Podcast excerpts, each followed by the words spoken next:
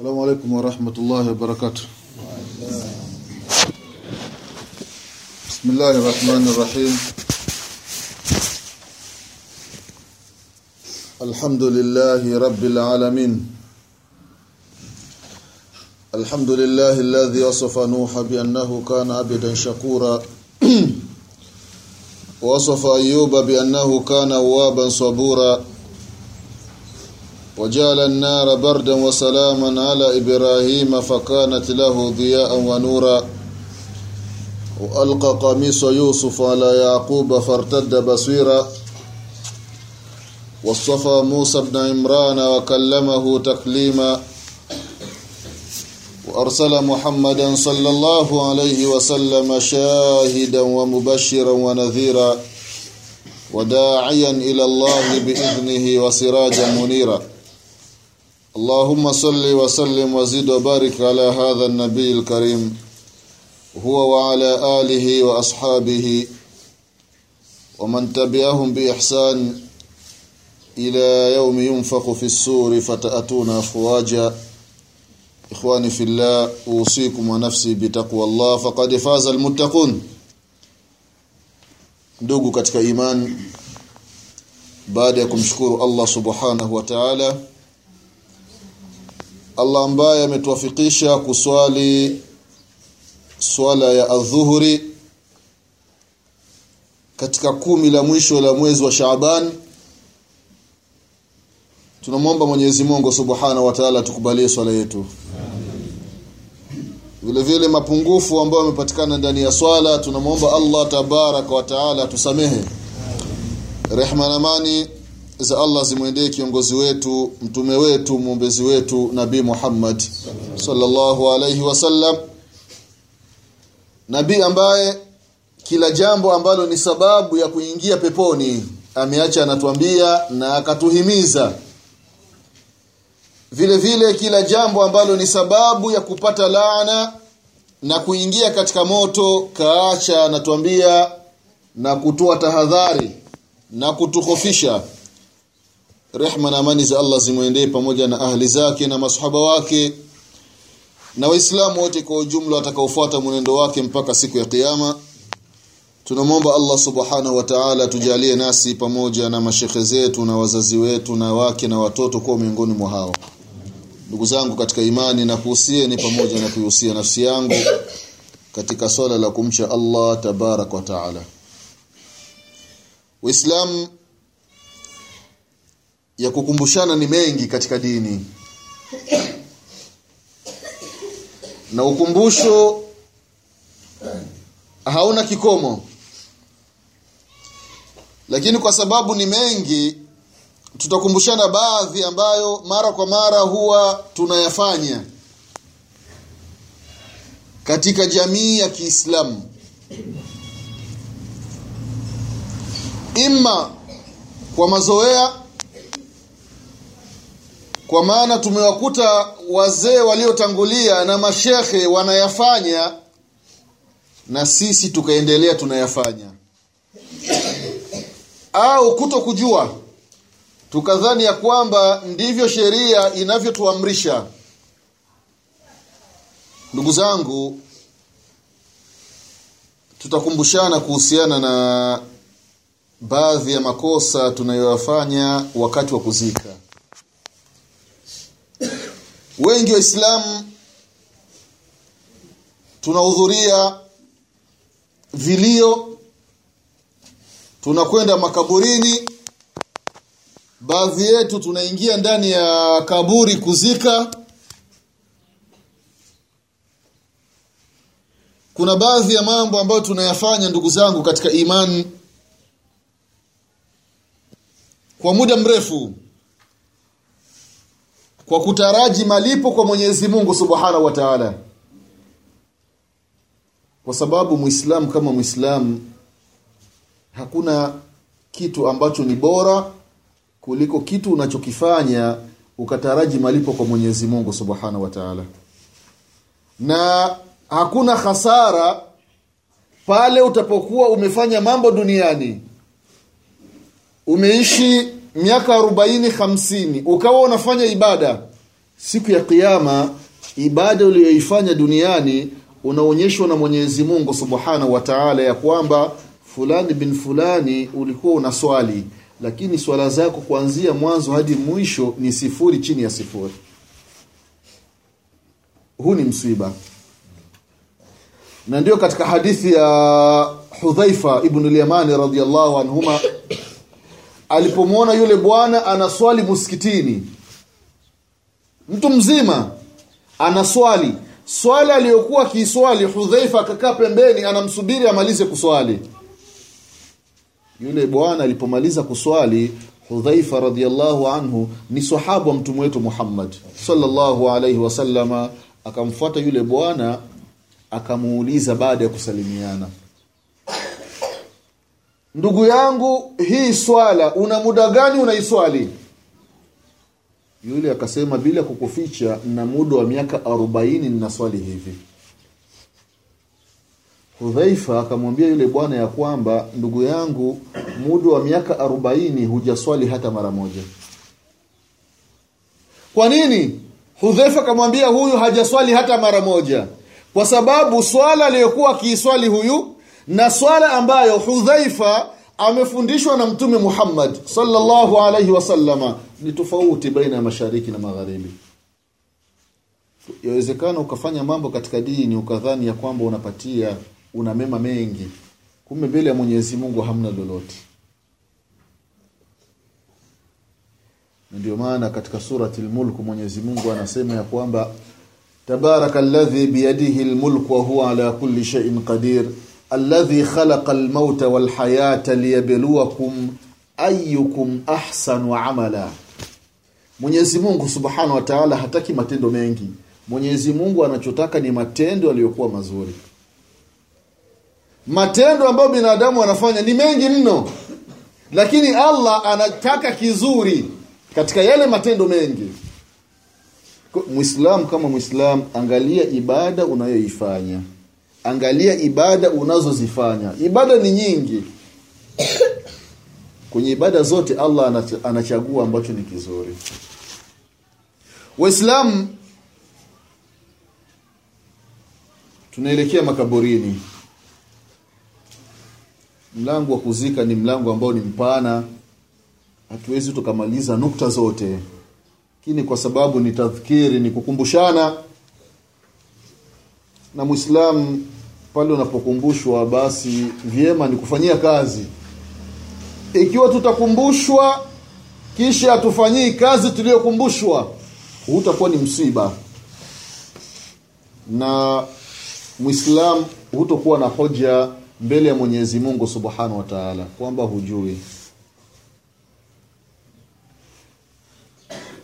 Wale ambao wanakwenda makaburini tunaingia ndani kuzika. Imezoeleka wanaopokea maiti ni watu katika idadi ya witri. Hili ni sahihi. Mtu mmoja watu watatu watu watano inategemea na ukubwa wa maiti. Wale wapokeaji kuna mambo ambayo wanayafanya. Na kabla ya wapokeaji wale wachimba kaburi kaburi nyingi ambazo zinachimbwa watu wanaweka na mto. Ndivyo sivyo? Mto umetoka wapi kwenye kaburi? Kwenye makaburi ya waislamu hakuna kitu kinaitwa mto. Unamtengenezea maiti mto. Zama zetu tutatengeneza mto. Watakuja wengine ah wakina babu walikuwa wanatengeneza mto ngoja na sisi tuweke neti. Maiti wanamwekea neti mto wa nini? Nani katuambia tuweke tuweke mto kwenye kwenye mwanandani? Tunafanya mambo ya kwamba tunadhani tunapatia kumbe ni mazoea. Hana lolote katika dini ndugu zangu katika imani. Mwana ndani ni wa kawaida. Unalingana?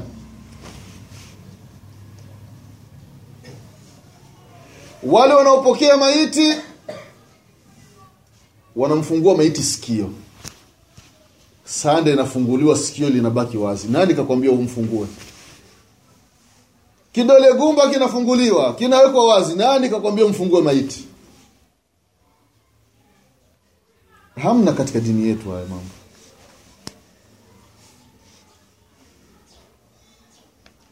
Si sheria ni mazoea. Sasa ukizika bila kumfungua maiti sikio au kidole unaonekana umeleta mambo mapya. Kumbe ndivyo alivyozika mtume wetu Muhammad sallallahu alaihi wasallama watu ukiwaambia maneno sahihi wewe mwenye kuzungumza sahihi ndio unaonekana mtu wa bida. Unatuletea mambo mapya Muislamu ulikuwa na utaratibu ukizika we ndio mtaalamu wa kufungua sanda unamwacha maiti sikio lake wazi kidole gumba acha. Umesikia mfikishie mwenzako. Haya mambo hayapo. Maiti baada ya kuwekwa kwenye mwanandani kuna mambo mawili. Ima ile sanda iliyozidi kichwani zile kamba unaruhusiwa kuzifungua na upande wa miguuni. Au unaziacha hivyo hivyo sio unafungua kamba za kichwani mpaka sikio naliacha wazi miguuni kidole gumba haifai. Vile vile mazoea waislamu. Wengi tunazika tuna miti tunaweka ndani ya mwanadani tumeshamweka maiti kwenye mwanadani tunamwekea na miti. Miti ya nini? Baada ya miti majani. Vya nini wale wenye uwezo maiti wao kafa tunamwekea ubao. Vya nini? Tunafanya israfu mpaka ndani ya kaburi. Vya nini? Muislamu kama muislamu unataka radhi za Mwenyezi Mungu Subhanahu wa Ta'ala. Katika masala ya dini hebu uliza hili jambo namna gani alivyofanya mtume Muhammad salllahu alaihi wasallam? Ndio usalama wako. Usiulizi shekhe fulani kasema vipi? Hapana. Mtume sallallahu alaihi wasallam Mwenyezi Mungu Subhanahu wa Ta'ala kisha tupa kibali ndani ya Qur'ani. Laqad kana lakum fi rasulillahi uswatun hasana. Kiigizo chetu ni mtume Muhammad sallallahu alaihi wasallam sio shekhe. Shekhe ni binadamu. Mtu anakuambia hapana mimi ni shafiia mimi ni dhehebu fulani. Haya madhehebu ni maimamu wanne imamu wa kwanza imamu Abu Hanifa Numan bin Thabit radhiyallahu anhu rahimahu. Imamu Abu Hanifa kabla ya kufa kwake anatoa usia anawaambia wanafunzi zake wakubwa kina Abi Yusuf kwamba jameni mimi ni binadamu. Leo ninasema hivi kesho ninabadilika. Maneno yangu yakienda kinyume na maneno ya mtume Muhammad sallallahu alaihi wasallam maneno yangu yawekeni pembeni chukueni maneno ya mtume Muhammad sallallahu alaihi wasallam Imam Shafi Muhammad ibn Idrisa vile vile anatoa usia anawaambia wanafunzi wake na katika vitabu vyake kaandika ya kwamba idha sahha alhadithi fahuwa madhhabi. Mkiona hadithi sahihi ya mtume sallallahu alaihi wasallam ndiyo msimamo wangu. Nikiwa hai hata baada ya kufa kwangu.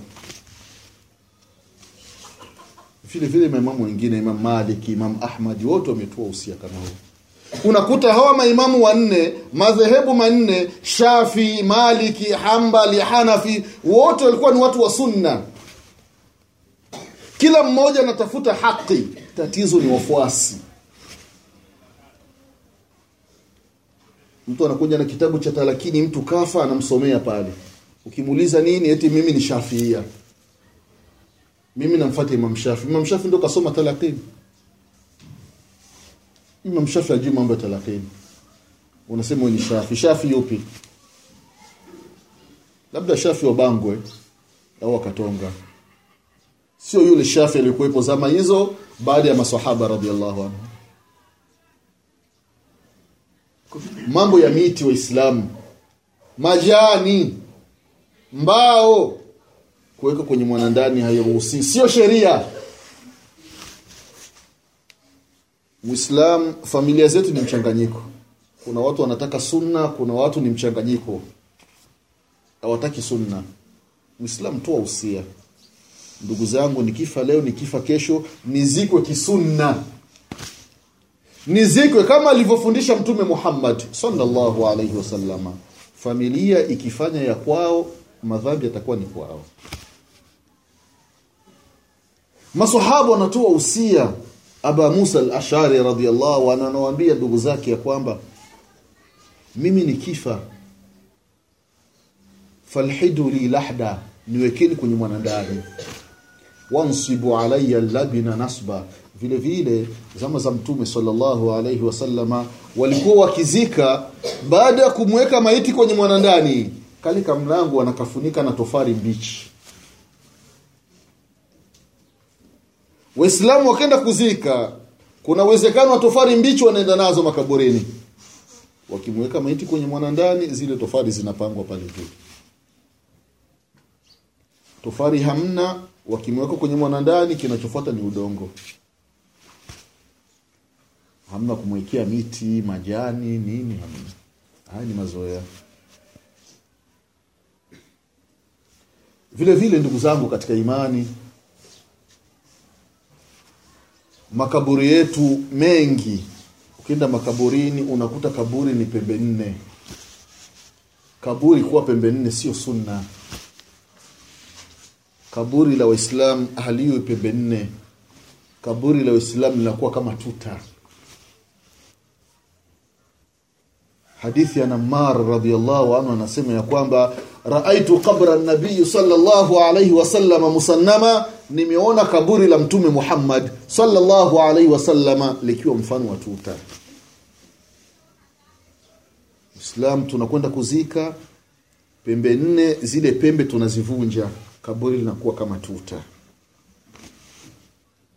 Hivi ndivyo kaburi la waislamu linatakiwa liwe. Vile vile hamna kuweka miti. Si mti mmoja miwili mitatu minne. Angalia makaburi ya waislamu machafu nini sababu ya miti. Majani mengi miba. Tunakosea utaratibu wa kuzika. Makaburini yatakiwa makaburi yao katika mpangilio unapita. Kwa sababu ya majani kuwa mengi watu tu, wakati wa kwenda kuzika tunakanyaga juu ya makaburi. Hali ya ni makosa. Muislam tumemaliza kumzika kaburi tumefanya kama tuta unaweka jiwe upande wa kichwa ima jiwe moja upande wa kichwa au jiwe moja upande wa kichwa na sehemu nyingine upande wa miguu. Kuonyesha mwanzo wa kaburi na mwisho wa kaburi. Hivi ndivyo zama za mtume wetu Muhammad sallallahu alaihi wasallama walikuwa wakifanya ndugu zangu katika imani.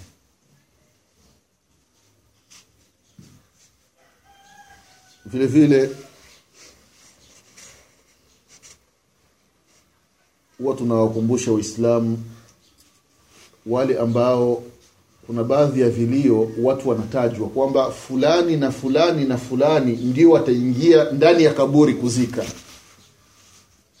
Hili ni jambo la kisheria laruhusiwa unakuta baadhi ya vilio wale ambao wanawahi kupeleka maiti wakifika wanaingia ndani ya kaburi. Bila familia kujua hii sio sheria. Wakitajwa kabla ya kuzika fulani na fulani na mzee fulani ndio wataingia kaburini. Hili ni sheria. Angalizo ndugu zangu katika imani kisheria wale watakaozika watakaoingia mle kaburini mle asipatikani mtu ambaye jana mfano tunazika leo baada la asiri. Wale watakaozika asipatikani mtu ambaye amekutana na mke wake jana. Tendo la ndoa ukiwa umekutana na mke wako jana kuamkia siku ya kuzika hauruhusiwi kuingia ndani ya kaburi. Wewe unaruhusiwa kwenda makaburini ukazika kama kawaida lakini kuingia mle ndani hauruhusiwi haya ni maneno ya mtume wetu Muhammad sallallahu alaihi wasallama alipokufa mmoja miongoni mwa binti zake katika mji wa Madina. Makaburini Baqi Mtume sallallahu alaihi wasallam akawaambia masahaba kwamba ambaye amekutana na ambaye hakukutana na mke wake jana ndio aingie ndani ya kaburi ya mziki mtoto wake wa kike. Masahaba wakaangaliana pale aliyekufa alikuwa ni mtoto wa Mtume sallallahu alaihi wasallam mume wake ni Uthman ibn Affan radhiyallahu anhu. Mume mwenyewe hakuingia ndani ya kaburi. Akapatikana sahaba mmoja Batalha al-Ansari radhiyallahu anhu ndio akaingia kaburini akamzika binti wa mtume Muhammad. Sallallahu alaihi wasallam hadithi kama hizi waislamu zikija ni sahihi. Sisi waislamu jambo limethibiti halina shaka ndani yake. Ni kusema samina wa atana. Tumesikia na tunalifanyia kazi. Hapa sasa yanabaki ni fikra za watu. Itakuwaje sasa mimi nimekutana na mke wangu wa halali kwa nini nisiziki? Ndivyo alivyosema mtume sallallahu alaihi wasallam. Kuna baadhi ya mambo yanakuja katika dini hekima yake haijulikani. Ila unatakiwa wewe utekeleze tu lile jambo. Mtu atajiuliza mke wa halali tena nimeoga janaba. Nisimziki binti yangu nisimziki mama yangu nisimziki mzee ndio maamrisho haya. Haya ndugu zangu katika imani ni baadhi ya mambo ambayo yanahusiana na na kuzika.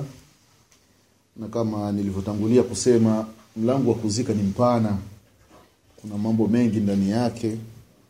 Hatuwezi tukayamaliza kwa muda mfupi kama huu. Kumalizia ndugu zangu katika imani kama kuna mtu atakuwepo na swali kwa haya machache ambayo tumekumbushana anaweza akauliza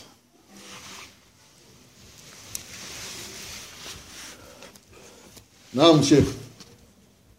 Swali langu kwanza na ongeza darasa lako vizuri, ila pia na shauri darasa lako kwenye misiba mbalimbali huo unalitoa ili kidogo elimu iwe inatanuka zaidi kuliko kutoa toka msikitini. Sasa wengine mbalimbali ile sababu watu wamekutana mbalimbali, basi wewe unapata unaomba nafasi ili kutoa sasa kama ile ulivyolitoa ili ili watu wapate wapate wapate kuelewa zaidi na pia mashe zako wa zako wenzako wa suna pia uhamasishe, sababu cha ajabu mashe wa suna wao hao yote wazungumza yanafanyika na wanaona.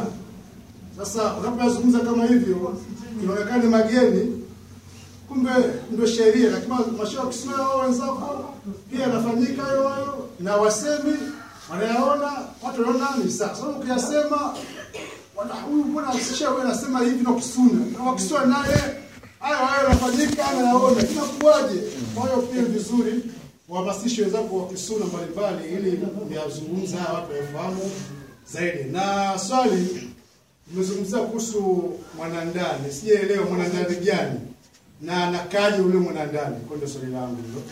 E, ni tukianzia mwanzo katika maneno yako ni kwamba ni kweli unakuta baadhi ya watu wa sunna haya mambo ambayo tumeyataja watu wanafanya kinyume chake. Na wakati mwingine mashekhe wanahudhuria pale hawasemi wakati mwingine shekhe labda ndio kateremka ndani ya kaburi ataomba miti majani ubao. Huu unakuwa ni mtihani. Umeshaona. Ima yawezekana labda hajaelewa labda hizo hadithi bado hazijamfikia. Japokuwa ni zipo katika vitabu ambavyo vinapatikana. Kuna kitabu kinaitwa ahkamul janaiz. Maduka mengi kinauzwa. Nadhani hata mpaka Kigoma mjini vinauzwa. Ujiji kule mwisho Bakwata. Bei ya kawaida nadhani ni elfu tano elfu kumi kushuka chini. E, kila kipengele na dalili zake. Na kulifanyia kazi jambo ambalo la haki hii ni taufiki kutoka kwa Mwenyezi Mungu Subhanahu wa Ta'ala. Ukaona jambo ni sahihi kulifanyia kazi lile sahihi mtakiwa upate taufiki ya Mwenyezi Mungu. Kama kuna baadhi ya watu wanakaa jirani na msikiti. Anasikia adhana anasikia watu wanavyokim sala watu wanavyoswali yepo kwenye draft anaswa, anacheza. Mtu katoka nyumba ya sita kasikia adhana anakuja kuswali. Sasa wewe uliotoka nyumba ya sita nyumba ya kumi nakuja kuswali ambaye yupo jirani na msikiti haswali wewe uliokuja kuswali umepata taufiki ya Mwenyezi Mungu Subhanahu wa Ta'ala. Inshallah. Kwa la msingi ni kukumbushana na inshallah baadhi ya viongozi wa msikiti wapo. Kubwa ni kufanyia kazi kuelimisha watu. Mwingine atakwambia hapana shekhe mimi maiti yangu bwana haiwezekani. Miaka ya nyuma tulizika ujiji alikufa mtoto mdogo kwenye familia miaka nafikiri mitatu kushuka chini. Tukazika kipampa pale. Chimba mwanandani tukamuweka pale tukafikia na udongo. Baadhi ya watu wakaona kama ni jambo geni wakasema itakuwaje mtoto ana yani anazikwa kama kiazi vile. Ah. mwishoni. Lakini ala kulli hali insha Allah tutaendelea na kukumbushana wale watakaofuata alhamdulillah wale ambao watakuwa bado tutaendelea tunawakumbusha ili mradi sunna ya mtume wetu Muhammad sallallahu alaihi wasallam ienee katika katika jamii. Ni kwamba kutokana na swali lako mwanandani katika sheria anaitwa lahdi. Lahdi mwanandani makaburi ambayo tunajenga baada ya kutengeneza kaburi kisha tukachimba pale chini huu sio mwanandani kwa maana ya lahdi mwanandani ni ule unaochimbwa kwa ndani. Huu ni ukuta wa kaburi tumefika chini unachimba humu ndani. Maiti yanaingizwa mle ndani. Huu ndio mwanandani. Na hii njia ya kuchimba kwa ndani inaruhusiwa ikiwa ardhi ni ngumu. Ile sehemu ya kuzikia. Ikiwa ardhi ni nyepesi tunachimba shak ule mstari wa chini ambao makaburi mengi ndio tuna tunatengeneza. Lakini nadhani ardhi ya katonga ni tofauti na ardhi ya mwanga. Ardhi ya katonga ni ni ngumu kiasi. Yeze, kuna uwezekano wa kuchimba kwa ndani huko lakini mwanga ukichimba kwa ndani ardhi ni nyepesi sana ya udoo ya mchanga. Kwao ni vyema waislamu unaweza ukatua usia mwambia ustaz jumanne kama atakuwa hayo au mwalimu bura ewa nikifa nitengenezeni ule mwanandani wa ndani. Nizikwe kisunna. Kwao wanachimba mwanandani wana wanakuweka mle. Kama kuna tofari wanaziba pale. Kama mna tofari kale ka kashimo kata, katajazwa mchanga. Hatuweki ubao wala nini. Kwa mwanandani ni huu wa ndani huu mstari ambao tunatumia unaitwa shaq yaani ni mstari tu. Na njia zote zinatumika na njia zote mbili zilikuwa zinafanya kazi zama za mtume wetu Muhammad sallallahu alaihi wasallama palikuwa watu wawili walikuwa ni maarufu. Mmoja ni mtaalamu wa kutengeneza mwanandani wa kuchimba kwa ndani. Mwingine ni mtaalamu wa kutengeneza kwenye mustari. Alipokufa mtume sallallahu alaihi wasallama hao watu wawili kila mmoja akapelekewa taarifa lakini huyu wa kuchimba kwa ndani ndio akawahi kufika. Alipofika basi akachimba kwa ndani akawekwa mtume wetu Muhammad sallallahu alaihi wasallam unaelewa shekhi Naam, shukran. naam. Naam kwenye kutaja majina watu wakwenda kuzika kwenye makaburi. Ni mtu yeyote anaweza kutajwa waende au kuna watu hasa wamekuwa na saba tunakuwa watatu, lakini B anayewataja wale wa kwenda kuzika anakuwa ni shehe tu ambaye amefika pale au mtoto wako wa familia ndo watoe taarifa sisi katika msiba wa mzee wetu atakayezika ni fulani fulani na fulani. Uh, katika sheria taarifa inatoka ndani ya familia. Familia imekaa labda akafa baba kuna watoto kuna ndugu wa baba wamekaa wanateua. Kwamba shekhe atakayetoa mawaidha apewe taarifa kwamba fulani na fulani na fulani ndio wataingia ndani ya makaburi. Kwa hii taarifa ya familia ima wateuliwe watu kutoka ndani ya familia au wakiamua kuchanganya na wengine wa nje. Ima alikuwa kuna kipenzi kipenzi wa ndani wa marehemu anaweza kapewa nafasi au marehemu akiacha anasema ya kwamba mimi nikifa basi fulani akiwa hai basi ashiriki katika mazishi yangu. Au vile vile katika kuosha. Nikifa leo nikifa kesho basi mzee fulani kama atakuwa hai basi ashiriki katika kuniosha. Au marehemu kabla hajafa ana, anampa madaraka jirani yake au rafiki yake wa karibu. Kwamba mimi nikifa mambo ya mazishi ya kuoshwa kwangu wewe ndio utasimamia utachagua utakaowataka mshirikiane katika kunyosha hapa mamlaka itakuwa ni juu yake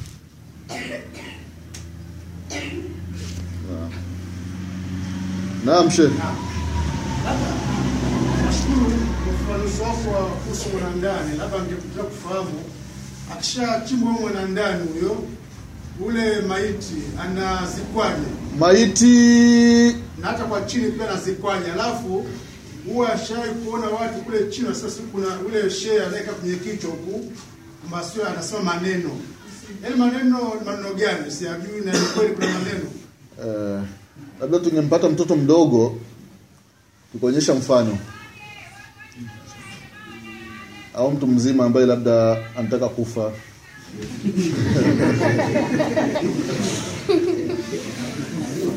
mzee wepo tayari?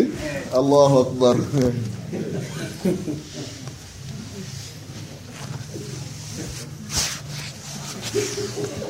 La la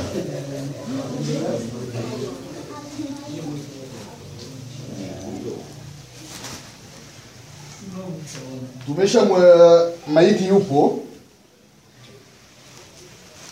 Sasa tume hapa ndio kuna mwanandani siongezogea huko mwa- ah, ah, si nilikuwa nimeambia ustadhi hapo katikati kidogo wamekaa hivi vizuri.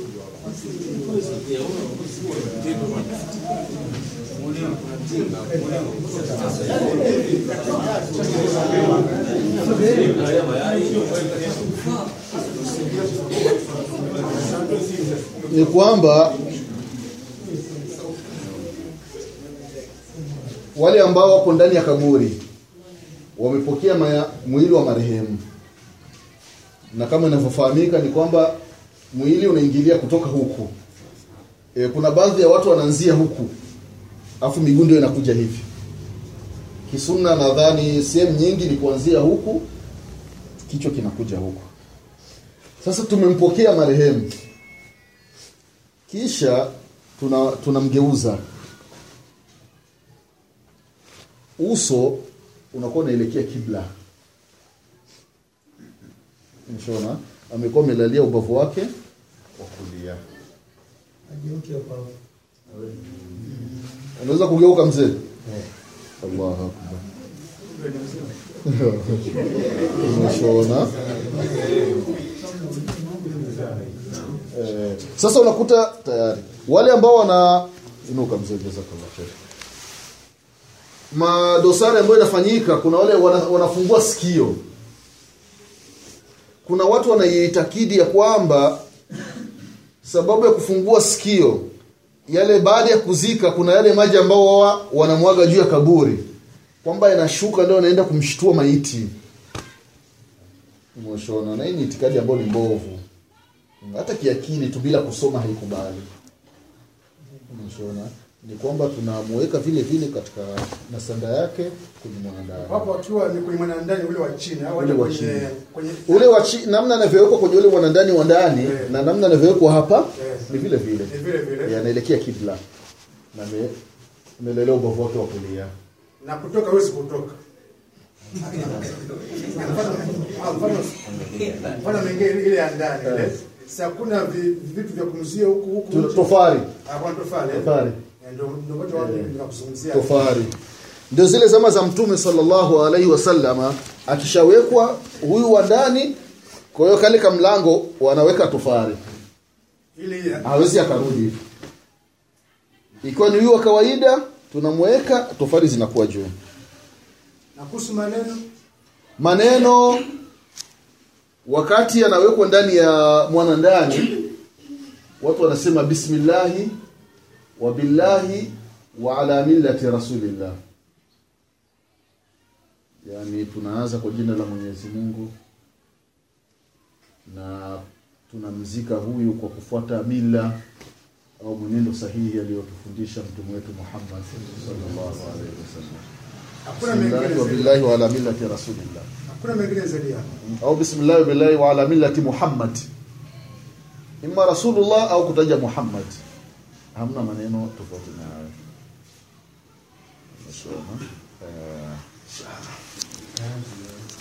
Naam. Maswali yameisha. Naam shekhe. Mimi kuuliza labda katika kuzika ya kaburi kwa mtu mzima inatakiwa kusina waingie watu wangapi na kwa mtoto labda ni watu wangapi? Hii ya kuingia ndani ya kaburi ni kutokana na uzito wa maiti.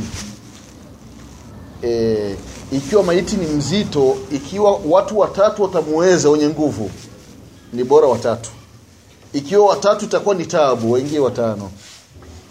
Na vile vile mtoto mdogo, mtoto mdogo labda miaka miwili, mwaka mmoja, ikiwa ataingia mtu mmoja mle akaweza kumstiri, ni sunna kuingia mtu mmoja. Umeshaona? E, alipokufa Ibrahim ni mtoto wa mtume Muhammad sallallahu alaihi wasallama alikufa akiwa na miezi kumi na tano. Umeshaona? Aliyeingia kaburini alikuwa ni mtume Muhammad sallallahu alaihi wasallama peke yake. Kwa hiyo jambo la kuingia kaburini kwanza iwe ni katika idadi ya witri na vile vile kutokana na maiti namna alivyo. Ikiwa ni mtoto mdogo mtu mmoja anaweza kamaliza basi mtu mmoja anaingia kama ni kijana kainukia ni mrefu wanatosha watu watatu basi ni bora waingie watu watatu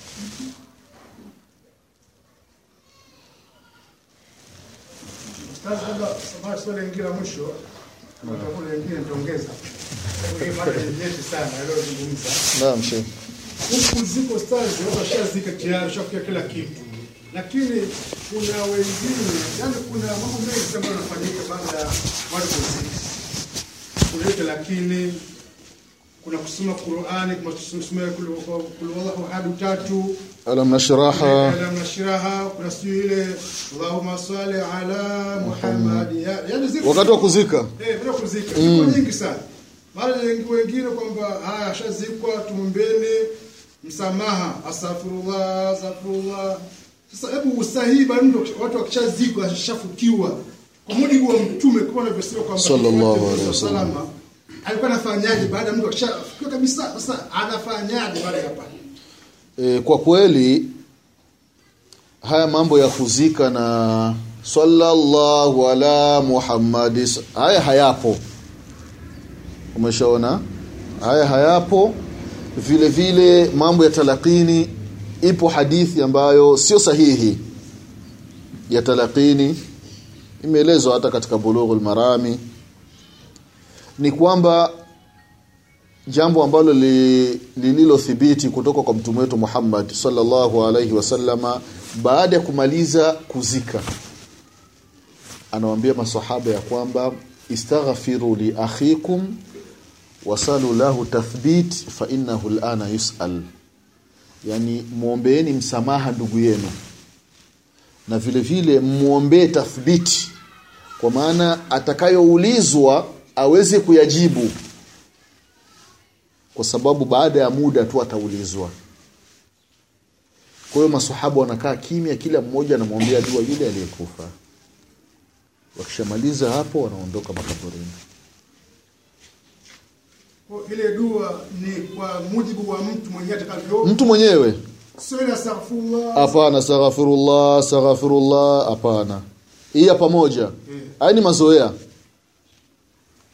mazoea Ustaz, nakushauri sana kwenye msiba ufike inshallah ustaz. Utoe darasa hilo ili watu wafahamu sababu ni mazoea makubwa sana haya. um, kweli ni mazoea Inshallah ufike kwenye misiba mbalimbali. Eh, inshallah. Darasa li- litolewe kama hivyo. Na, na kuja kuomba hiyo dua huwa watu wanasimama au wanakaa chini. E, katika kuzika vile vile ni nukta ambayo ni muhimu. Alivyokuwa akifanya mtume sallallahu alaihi wasallama tumefika makaburini pale. Ikiwa labda shekhe atawaambia tumemaliza kuzika sasa tumwombee ndugu yetu msamaha watu wachutame. Sisi tumezoea kusimama. Mwambia tu watu watutame ndivyo alivyoambia mtume sallallahu alaihi wasallam na masahaba zake. Katika hadithi ndefu hadithi ya Bara bin Azib radhiallahu anhu. Mshone juzi juzi tumefanya mwanga pale ikawa ah, mambo mapya wametuletea. Tena tu, tunaanza kukaa tena makaburini. Watu wameshazoea kusimama. Kumbe ndio sunna ya mtume wetu Muhammad sallallahu alaihi wasallam. Kwa kidogo kidogo insha Allah e, Mwenyezi Mungu ataleta khair vile ustazi kuvaa hicho ni makosa shehe. Unafahamu? Hiki. Ha? au ni dawa? Eh, kama una dada unakimpa shehe. Maana hapo unakuwa una laana ya Mwenyezi Mungu Subhanahu wa Ta'ala. Unaswali uko na laana ukitembea una laana. Au ni mambo ya kike haifai muislamu wa kiume ku, kuvaa mambo kama hayo. Kazi kidogo ulikuwa na swali nje, sio ile inahusu Ramadhani, naam naam. Nje kidogo ya mada yetu ya, ya kuzika. Ramadhani nakaribia siku chache, nadhani ni wiki ijayo, tu Mungu akipenda inshallah. Lakini sasa kuna mkanganyiko kuhusu tarawih, rakaa ngapi? Ziswaliwe wapi, msikitini au kila mmoja peke yake peke yake. Hii kwa ustazi kidogo hili ungetupa kisuna, inakuwaje kutupa mwanga inshallah. ni kwamba swala la tarawih ni swala ambalo ni pana na katika dini kuna wasaa waislamu wakija kuswalia msikitini ni sahihi waislamu wakijikusanya nyumbani labda mtu anasema watu wa nyumbani tutaswali tarawih hapa. Ni sawa. Umeshaona?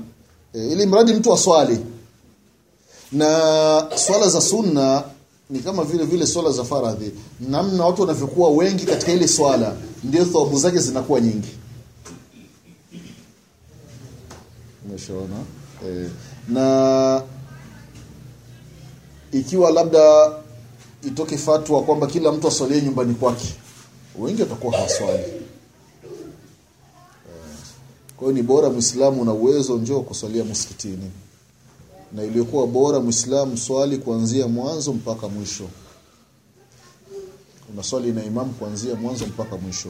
Na katika makosa ambayo baadhi yetu huwa tunako, tunayafanya katika mwezi mtukufu wa Ramadhani tunakosa fadhila. Baadhi ya Waislamu anaenda msikitini ima anaswali rakaa nane. Akimaliza rakaa nane, witri anaiacha, anatoka anakwenda nyumbani kwake. Anasema ya kwamba nitaenda kuswali usiku.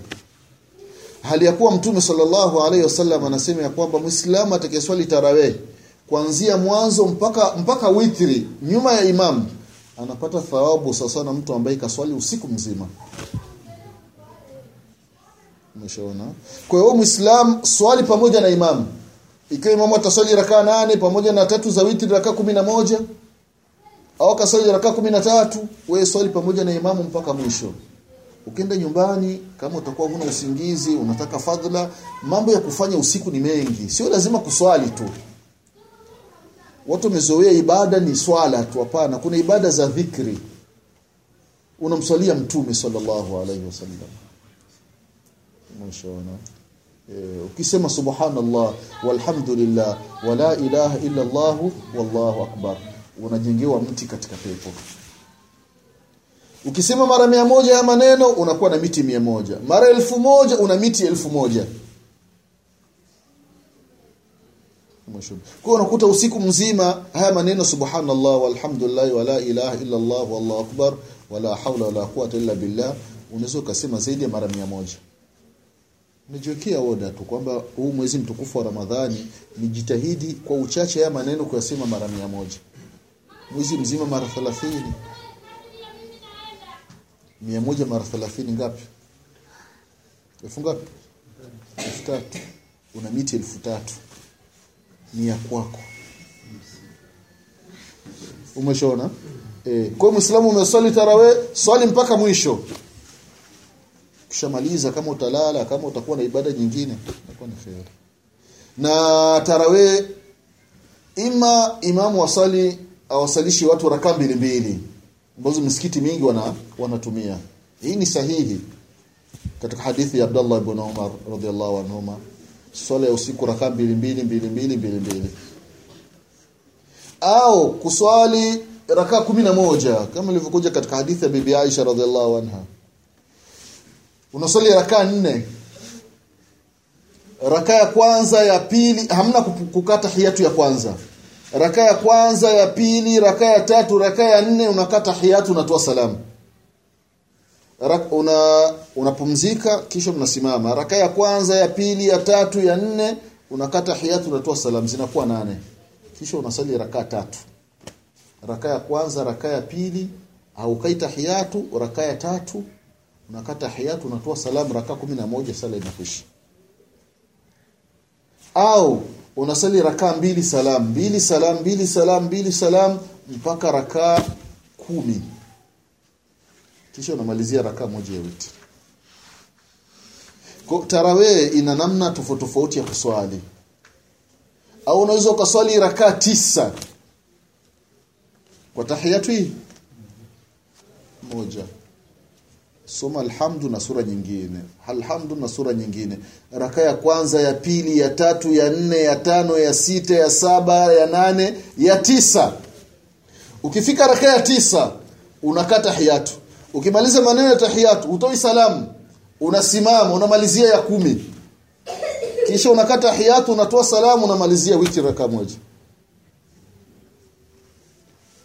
Kwa hiyo sunna kama hizi waislamu tuzihuishe tuzifufue. E, kwa sababu tumezoea zile rakaa mbili mbili mbili mbili mtu akienda sehemu nyingine akiona tofauti ataona maajabu. Kumbe ni jambo ambalo limethibiti. E, kwa hiyo kama tumekubali kuifuata sunna ya mtume Muhammad sallallahu alaihi wasallama yale yaliyothibiti tuyafanyie kazi. Umeshaona?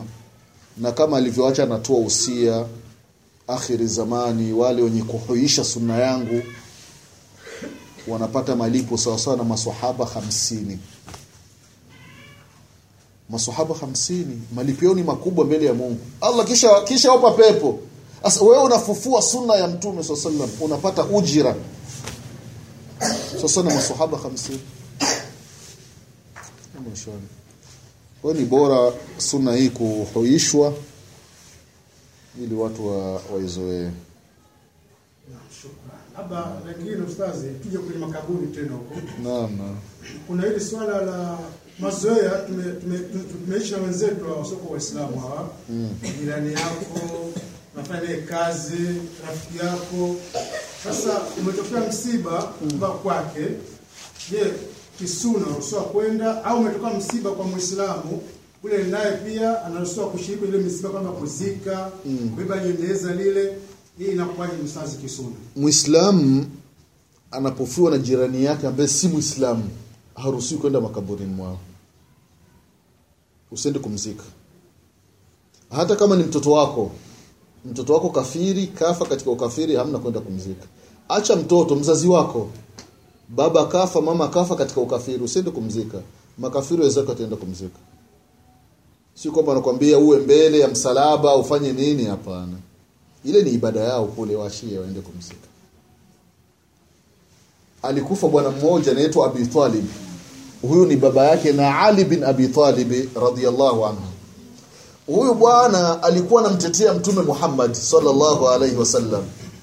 Hali ya kuwa ni kafiri lakini anamtetea. Makafiri wenzake wakileta madhara kwa mtume wanamuudhi, anamtetea. Alipokuwa kwenye sakarati ndiyo mgonjwa Mtume sallallahu alaihi wasallam akienda kumtembelea akamwambia seme la ilaha illa Allah.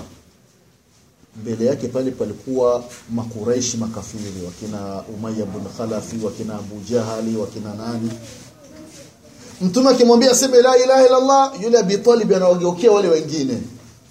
Wale wanamwambia targhabu millati Abdul Muttalib hivi unataka kufa uache mila ya wazee wakina Abdul Muttalib walikufa katika ukafiri ukubali maneno ya Muhammad mpaka mwisho babake na Ali akasema ya kwamba amutu ala millati Abdul Muttalib.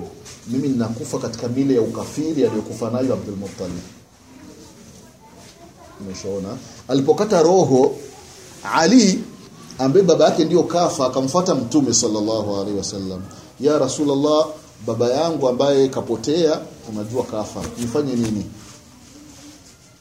Ali akaambiwa na mtume sallallahu alaihi wasallam ya kwamba nenda nje ya maka uchimbe shimo kisha umtupe mle ndani umeshaona E, haya ni mazoea ambayo baadhi ya waislamu wanayafanya. Akifa kafiri mfanyakazi mwenzake wanaenda makaburini kumzika. Hii haifai. Haifai kushirikiana katika ibada zao. Wenyewe wakija haina tatizo. E, lakini katika dini yetu haifai kushiriki katika katika mazishi yao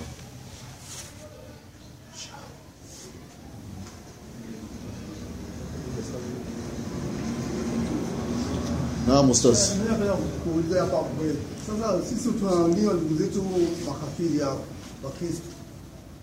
Amefia mbele kwangu. Mapa amefia pale mbele kwangu. Mimi nifanyaje pale? Eh, unapeleka ripoti kanisani kwamba kuna mwenzenu kafa, nakuja wanamchukua nenda wanamzika. Mimi sasa wala kwenda Ah, mnakwenda. Nikikapa pale kwangu pale pale. Nakaa pale pale haina tatizo. Na wale wakija kumtembelea wale wanasema wanakuja kusema kwamba kuombeza kwao yani kuombeza kuombeza kwao ni mambo yao. Unaambia hapana. Umeshaona? Eh, hapana. Na ukatalia. Naam, sio. Mimi swali langu napenda kujua Uislamu ni sheria au ni makosa kuingia na viatu sehemu wanapoenda kuzikia malaloni? Eh, kisheria ni makosa. Muislamu akiingia makaburini amevaa viatu ni makosa, ni haramu, unapata madhambi. Haya ni mambo tumezoea.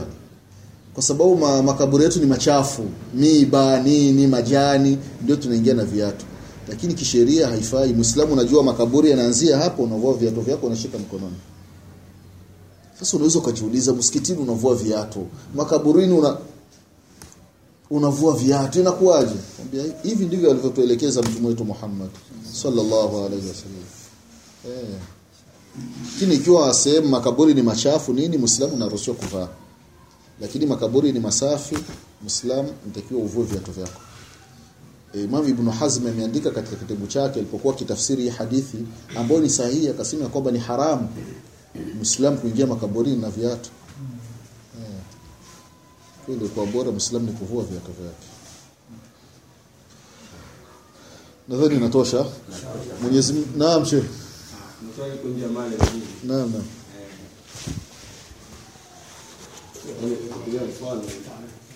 Sehemu hii hii sehemu hii hapa ni sehemu ya malala lakini baada ya hapo tukapata sehemu nyingine ya malala tukahamisha makaburi sehemu nyingine, lakini katika sehemu tulikuwa nazika hapa tukapata tukajenga msikiti pembeni, yaani makufa makaburi- yako hapa, lakini tukajenga msikiti kwa hapo pembeni kidogo. hapo hukumu? Ikiwa msikiti upo maeneo ya makaburi kwenye uwanja wa makaburi hii haifai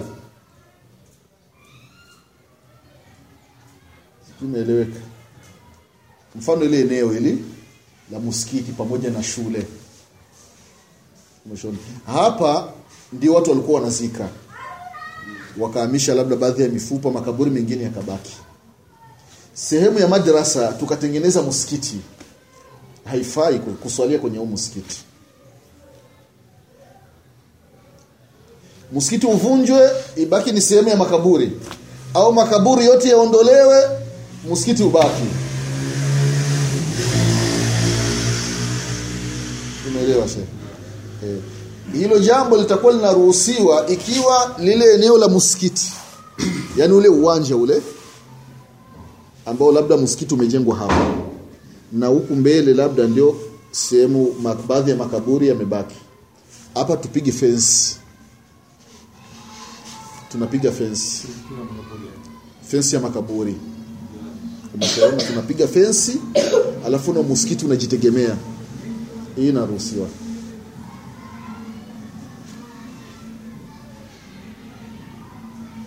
Umeeleweka Sheikh.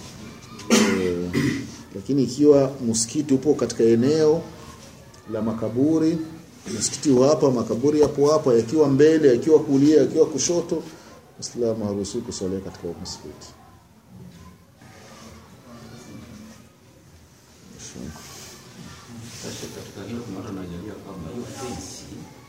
Itakuwa ni ukuta tu huu wa msikiti kuna makaburi si hapo hapo. Sema labda hapo utazungusha fensi nyingine za hapana. Kwa kuna sheria kuweka fence Wanajalia kwamba huu huu ukuta kutoa msikiti. itakuwa ni fensi itakuwa kati ya wasaliti na na makaburi na makaburi. Sheria iruhusu hivyo eh, msikiti ni kama msikiti pembe nne kuta nne kama kawaida sasa itakuwa fensi ya baina ya msikiti na baina ya makaburi eh.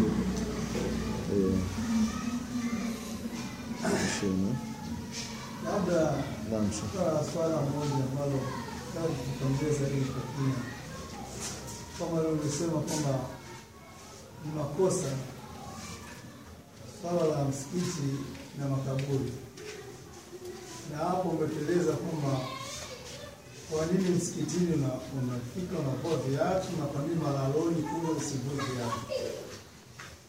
Sasa hebu tupe madhara ya msikiti na makaburi na faida ya kuvua viatu malaloni na msikitini. Kwa kweli katika sheria au katika hadithi jambo hilo hakulifafanua mtume wetu Muhammad sallallahu alaihi wasallam. E, ndio katika sheria kuna baadhi ya maamrisho yanakuja au makatazo hekima yake haitajwi. E, inakuwa ni mtihani kwa wale wasikilizaji. Je, watatekeleza au hawatatekeleza? ikiwa tu limethibiti basi ni kusalimu amri naam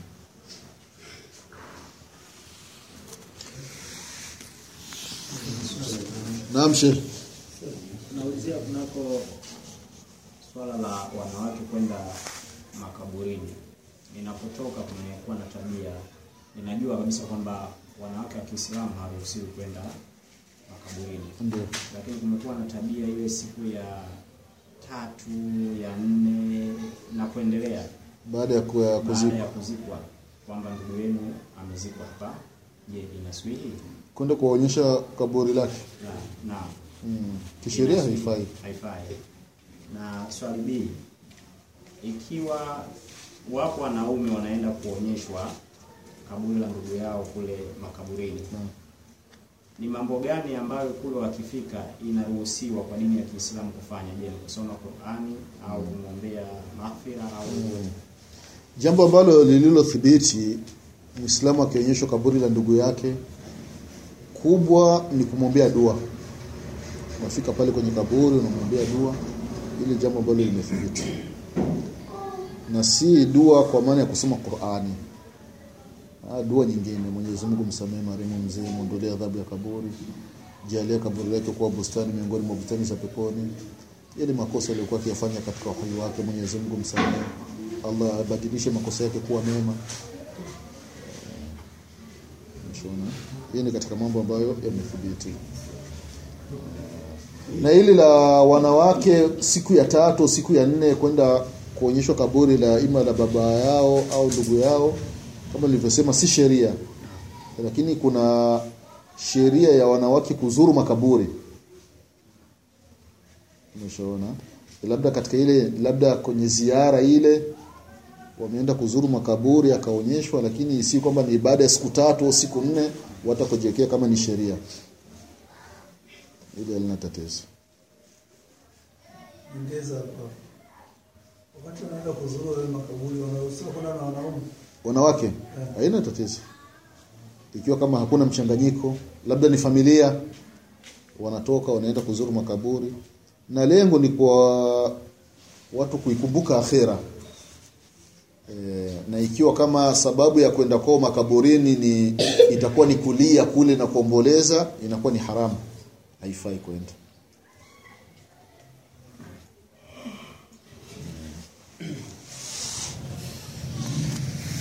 Swala imeisha